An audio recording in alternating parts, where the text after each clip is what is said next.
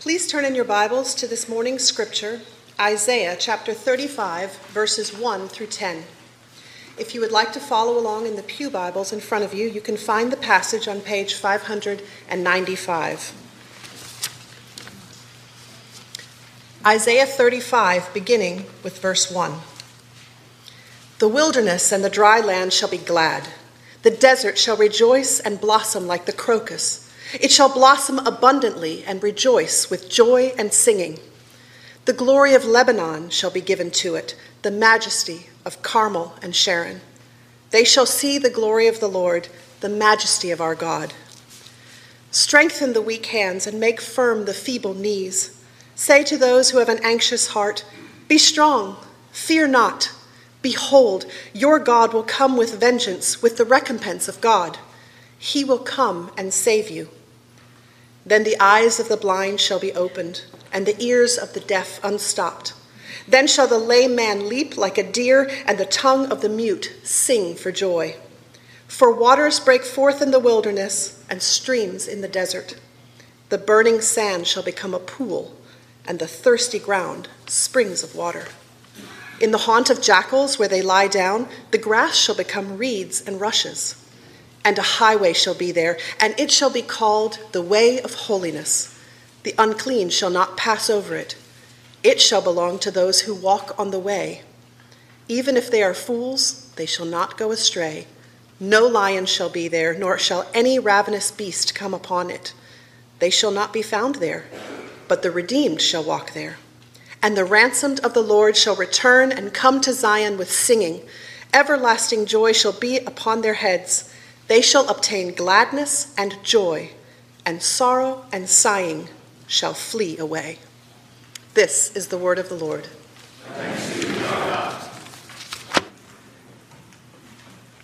Please be seated.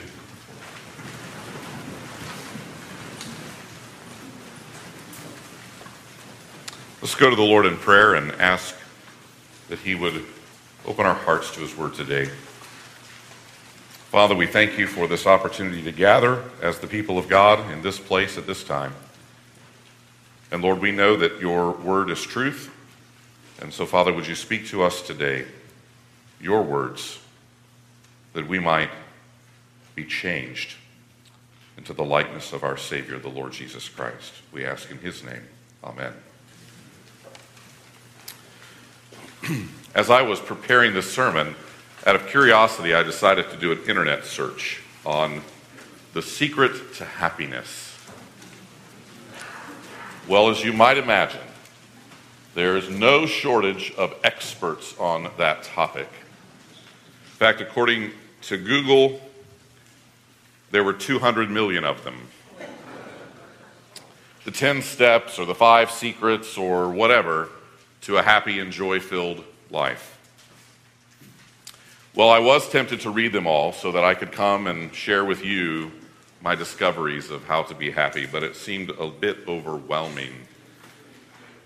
And so I took a pass and decided to go to our text and to God's Word today instead.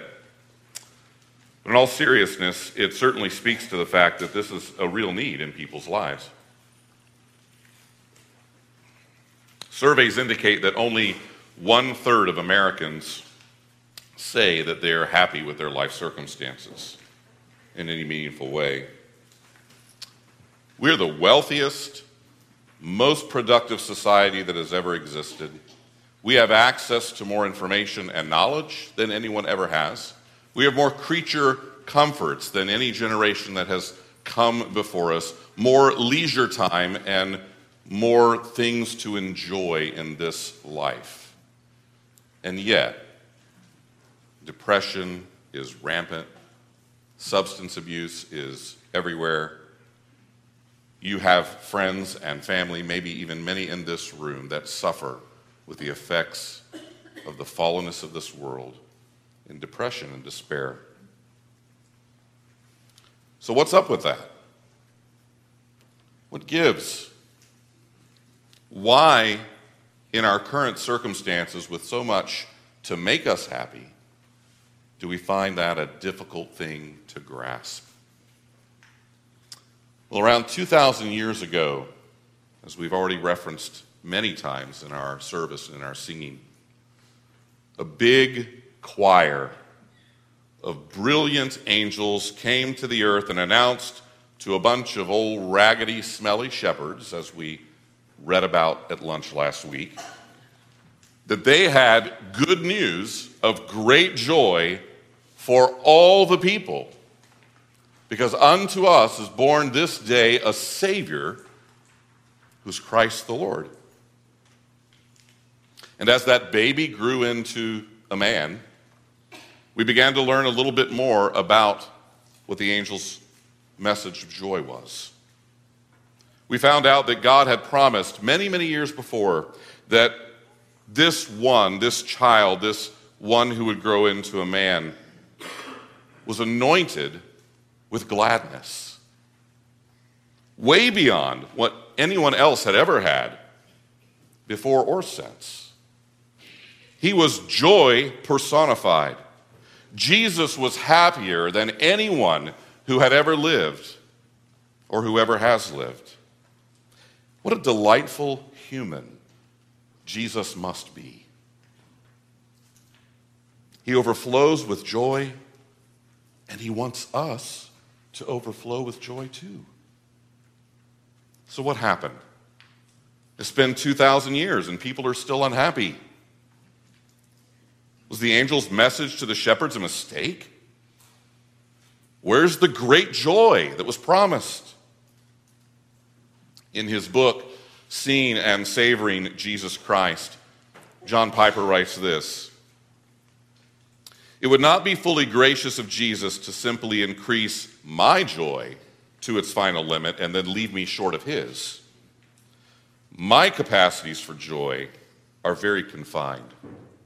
So Christ not only offers himself as the divine object of my joy, but pours his capacity for joy into me so that I can enjoy him with the very joy of God. So the problem isn't with the good news that was announced that night in Bethlehem. The problem is that we're pursuing the limits of happiness that we can create ourselves instead of the joy that Jesus brought when he came into the world. God's people in the Old Testament were stubborn and hardened too. They were looking for happiness in all the wrong places. They were chasing after the idols of the neighboring nations, creating their own idols even within themselves. And as we've been seeing in this series through Isaiah, God pronounced judgment on his people because of it. But also, as we have seen, even in the midst of judgment, God in his graciousness gives us glimmers of light and hope. And today we see a glimmer of, that joy has dawned in the coming of Jesus Christ, God's Messiah. Following the woes of judgment that were pronounced on Israel and the nations, our passage today concludes a very long poetic section, finishing with an amazing expression of joy. There was a promised future for joy for God's people that would be partially fulfilled when they returned from exile from Babylon and came back to the land, but it would only ultimately be fulfilled in the coming of Jesus. And at the dawn of joy, God would give his people beauty for ashes. Verse 1 of our text begins by setting the stage with a desert wilderness. God's people made their exodus, you might remember, from bondage in Egypt through a desert. In fact, they ended up spending 40 years in this desert, wandering aimlessly. Merriam Webster gives these definitions for desert a barren land with usually sparse vegetation, a desolate or forbidding area, a wild, uninhabited, and uncultivated tract. Isaiah gave a promise that the future, ultimate homecoming for the people of God would not be through a desert, like at the Exodus. No, their ultimate homecoming would be through the glorious abundance of great joy.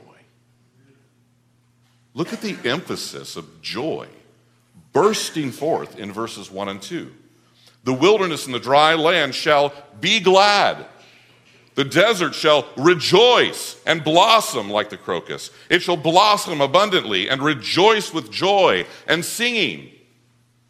There's an exuberance here that is in complete opposition to a desert, to the dryness and the, the horrible nature of a desert.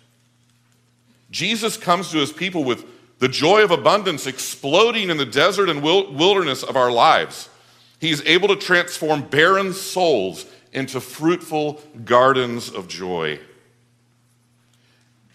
And as we journey through this life with Christ towards the promised land, towards heaven, he exchanges his beauty for our ashes and we walk in the abundance of his glory and majesty. What an amazing thought. Not only have the desert circumstances of the journey been transformed completely, but God's people are being transformed from the inside out as well, because he has come to save. And in his salvation, he provides rescue for the weary. The weary pilgrims are strengthened and emboldened for the journey The journey of faith can be an exhausting one, can't it? We grow tired. We grow weary. We know we're bound and destined for something greater, something more beautiful, something more glorious. But our rescuer comes to our aid. He saves us and he transforms us. Reading again in verse 3 Strengthen the weak hands and make firm the feeble knees. Say to those who have an anxious heart, Be strong, fear not. Behold, your God will come with vengeance, with the recompense of God. He will come and save you. And eventually, after 70 years of bondage, God's judgment on Israel was complete.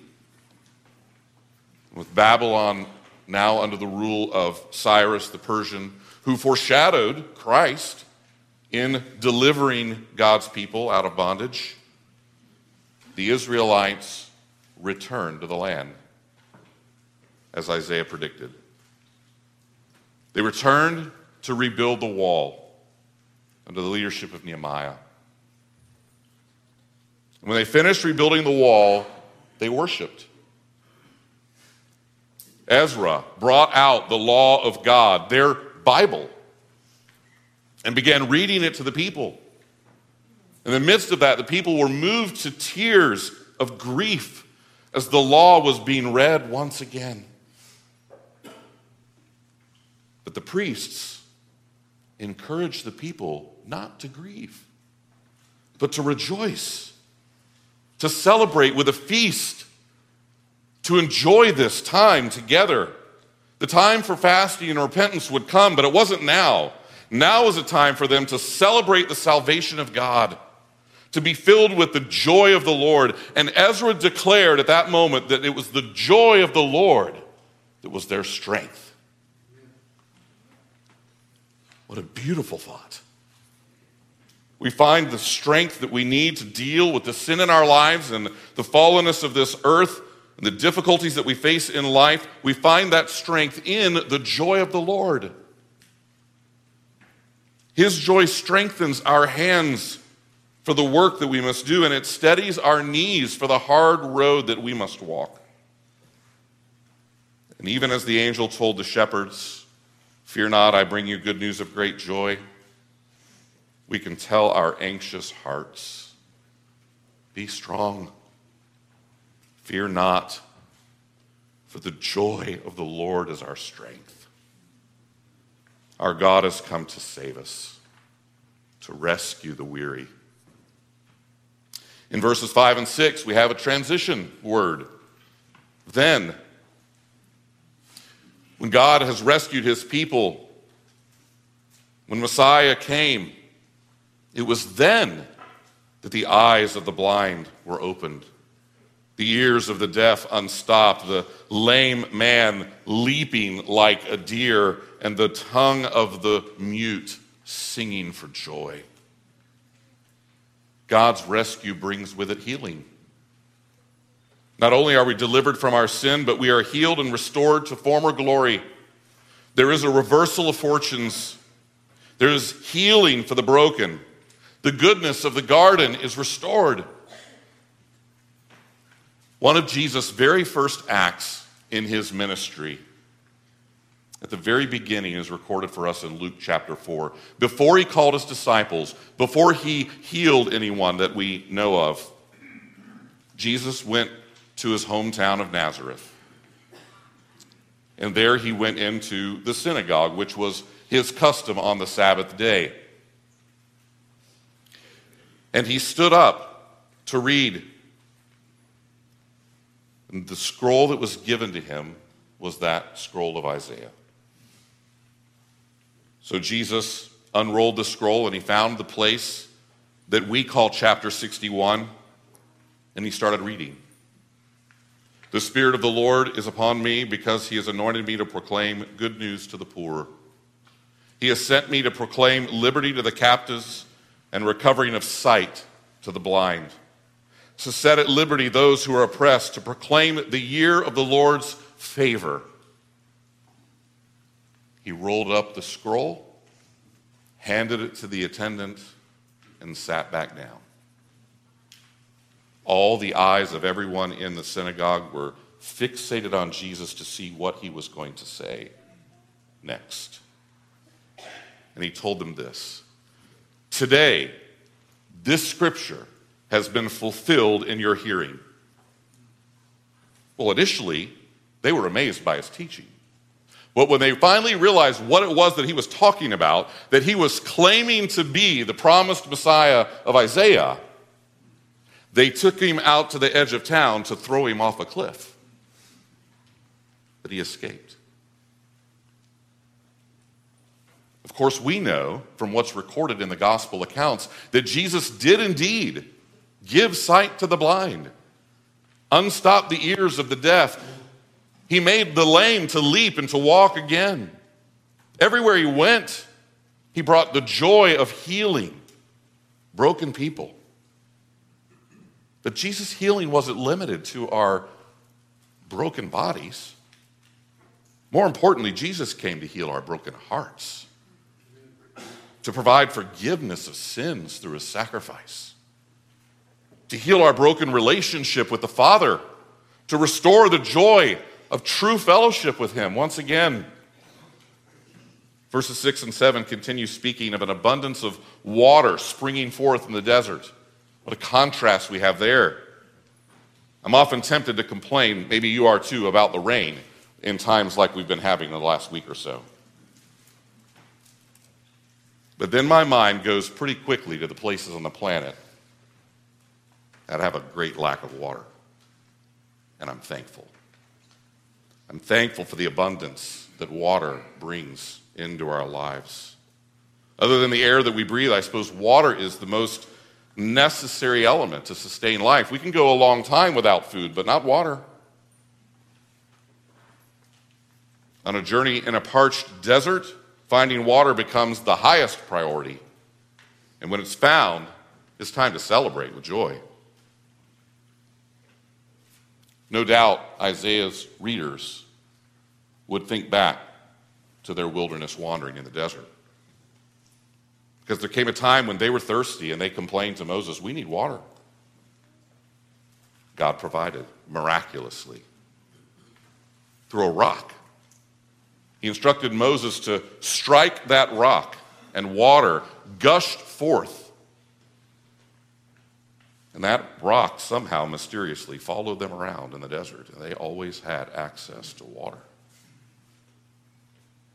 The Apostle Paul tells us in his letter to the Corinthians that that rock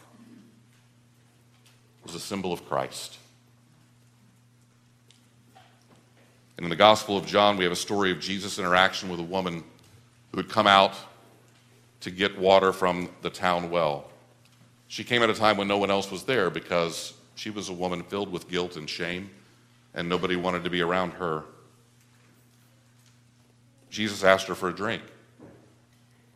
And in that conversation, Jesus would tell her this Everyone who drinks of this water will be thirsty again. But whoever drinks of the water that I will give him will never be thirsty again. The water that I will give him will become in him a spring of water welling up to eternal life. Jesus came to give living water to those who are dying in the desert of sin and despair. Have you tasted this water?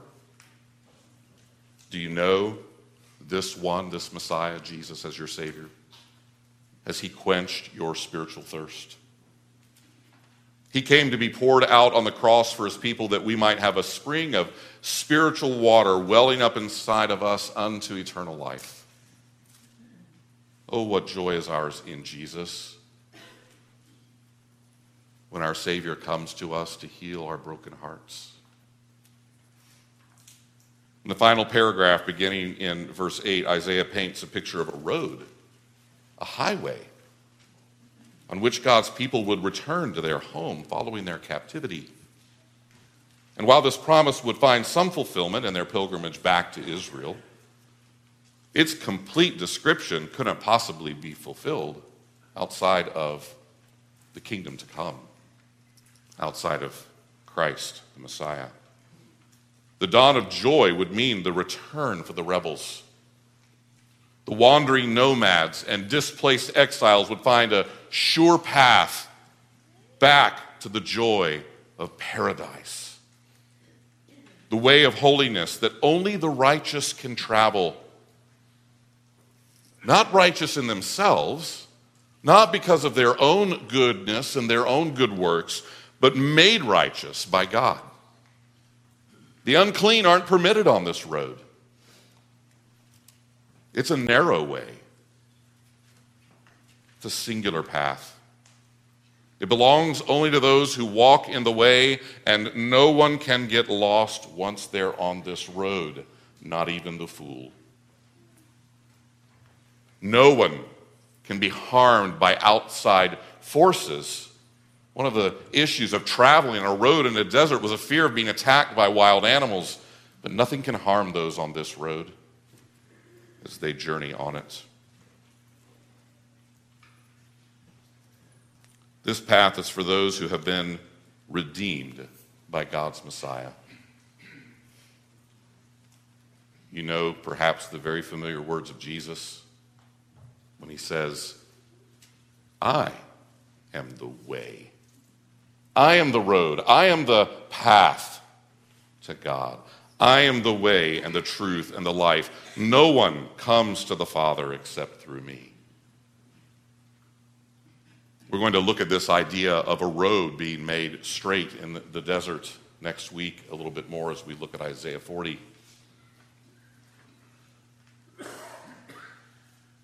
As we consider the dawn of joy, let's ask what the practical implications are now as we come in to conclude here.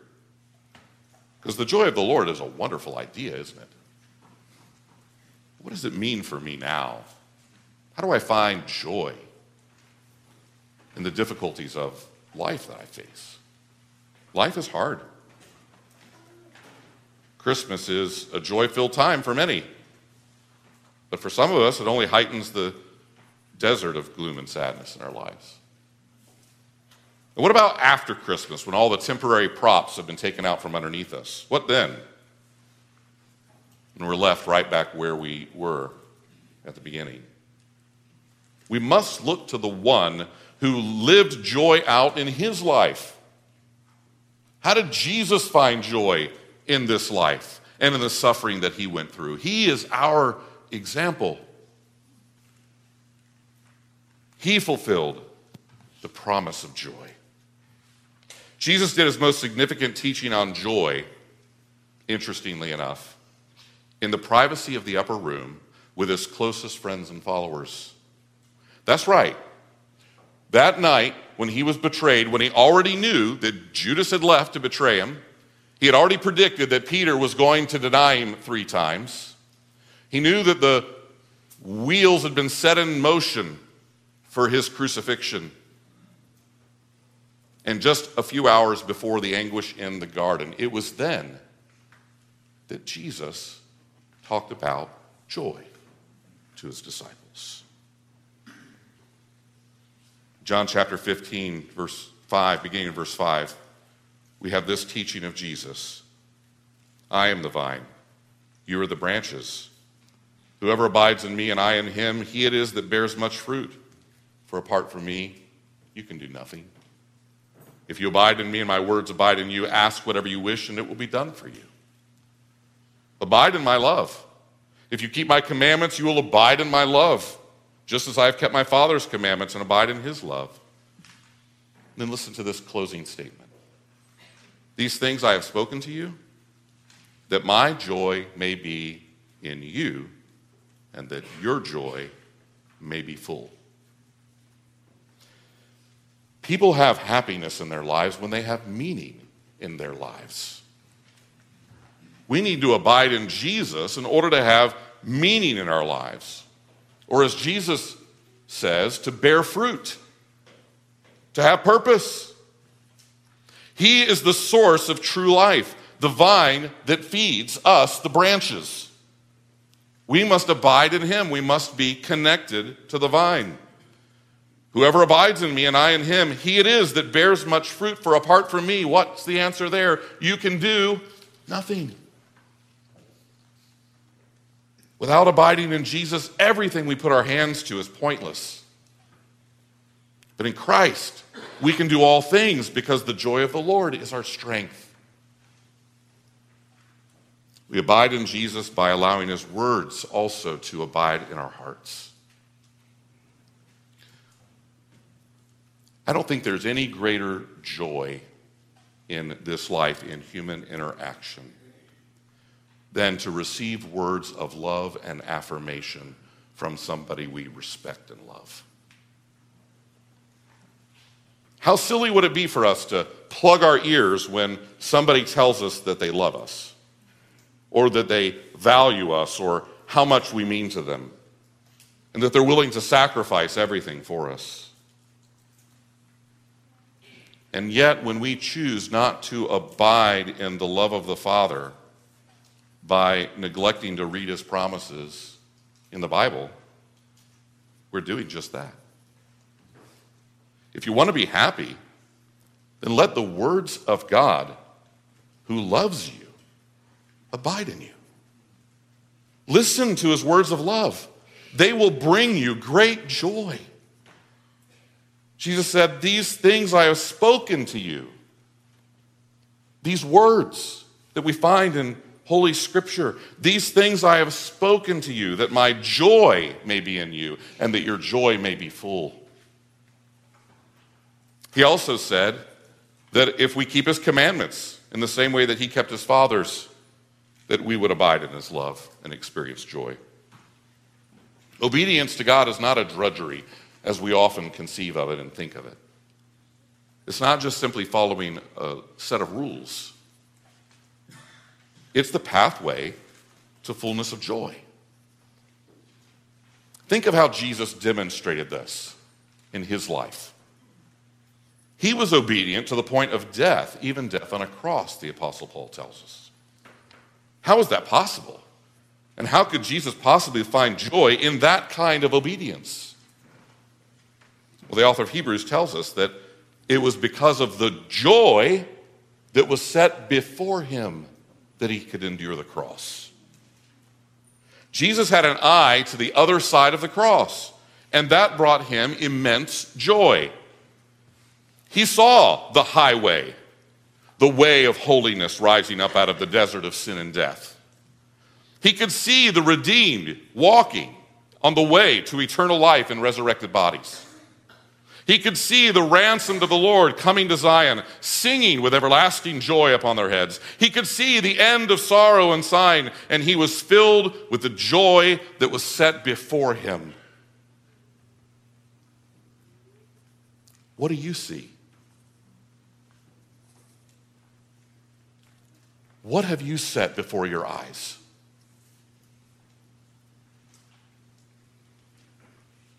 What will bring you joy and motivation on the journey? Can you see not only yourself, but for a lost and dying world? Beauty instead of ashes? Rescue for the weary? Healing for the broken? And the return of the rebels? In Luke 15, Jesus gives three parables. And they all have the same message.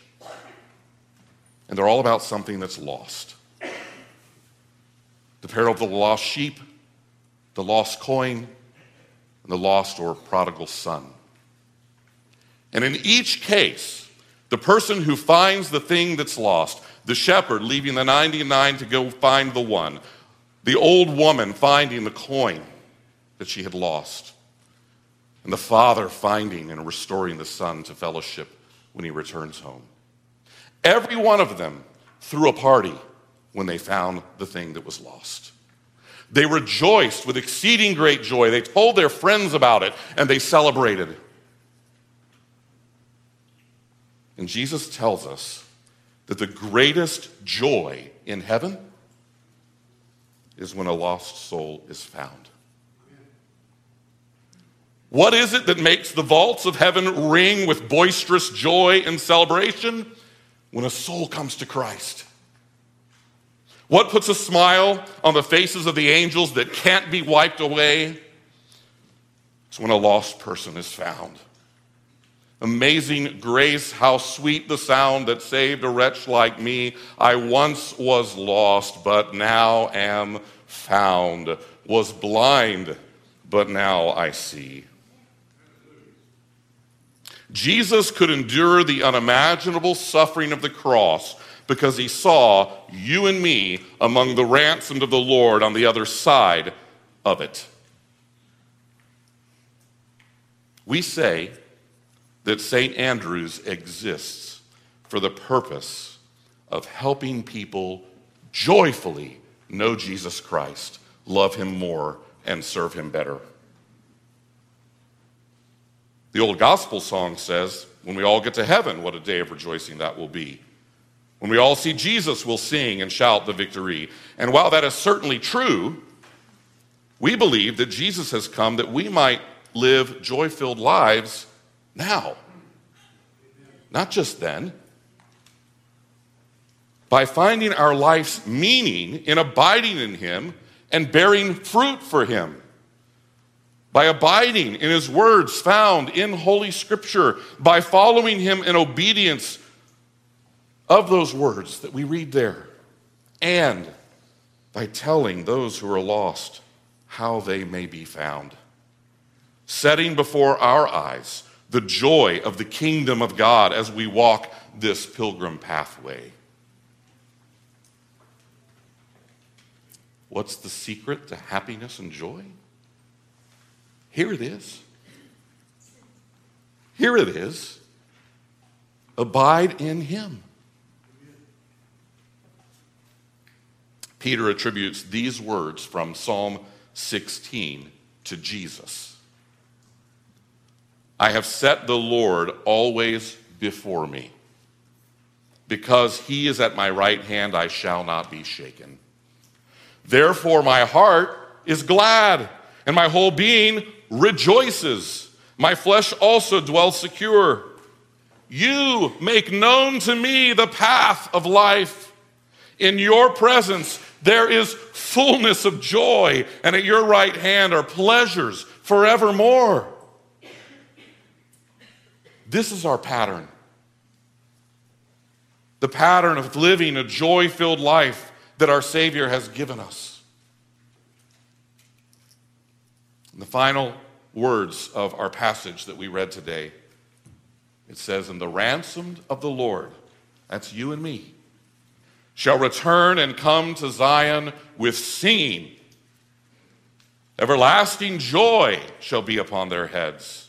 They shall obtain gladness and joy, and sorrow and sighing shall flee away. pray that God would make you a joy filled person.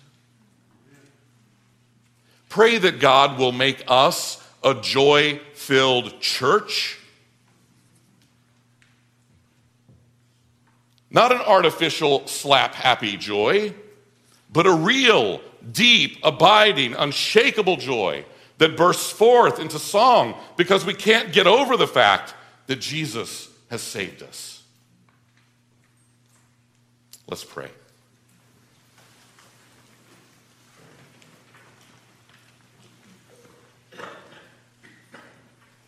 Indeed, Father, joy to the world.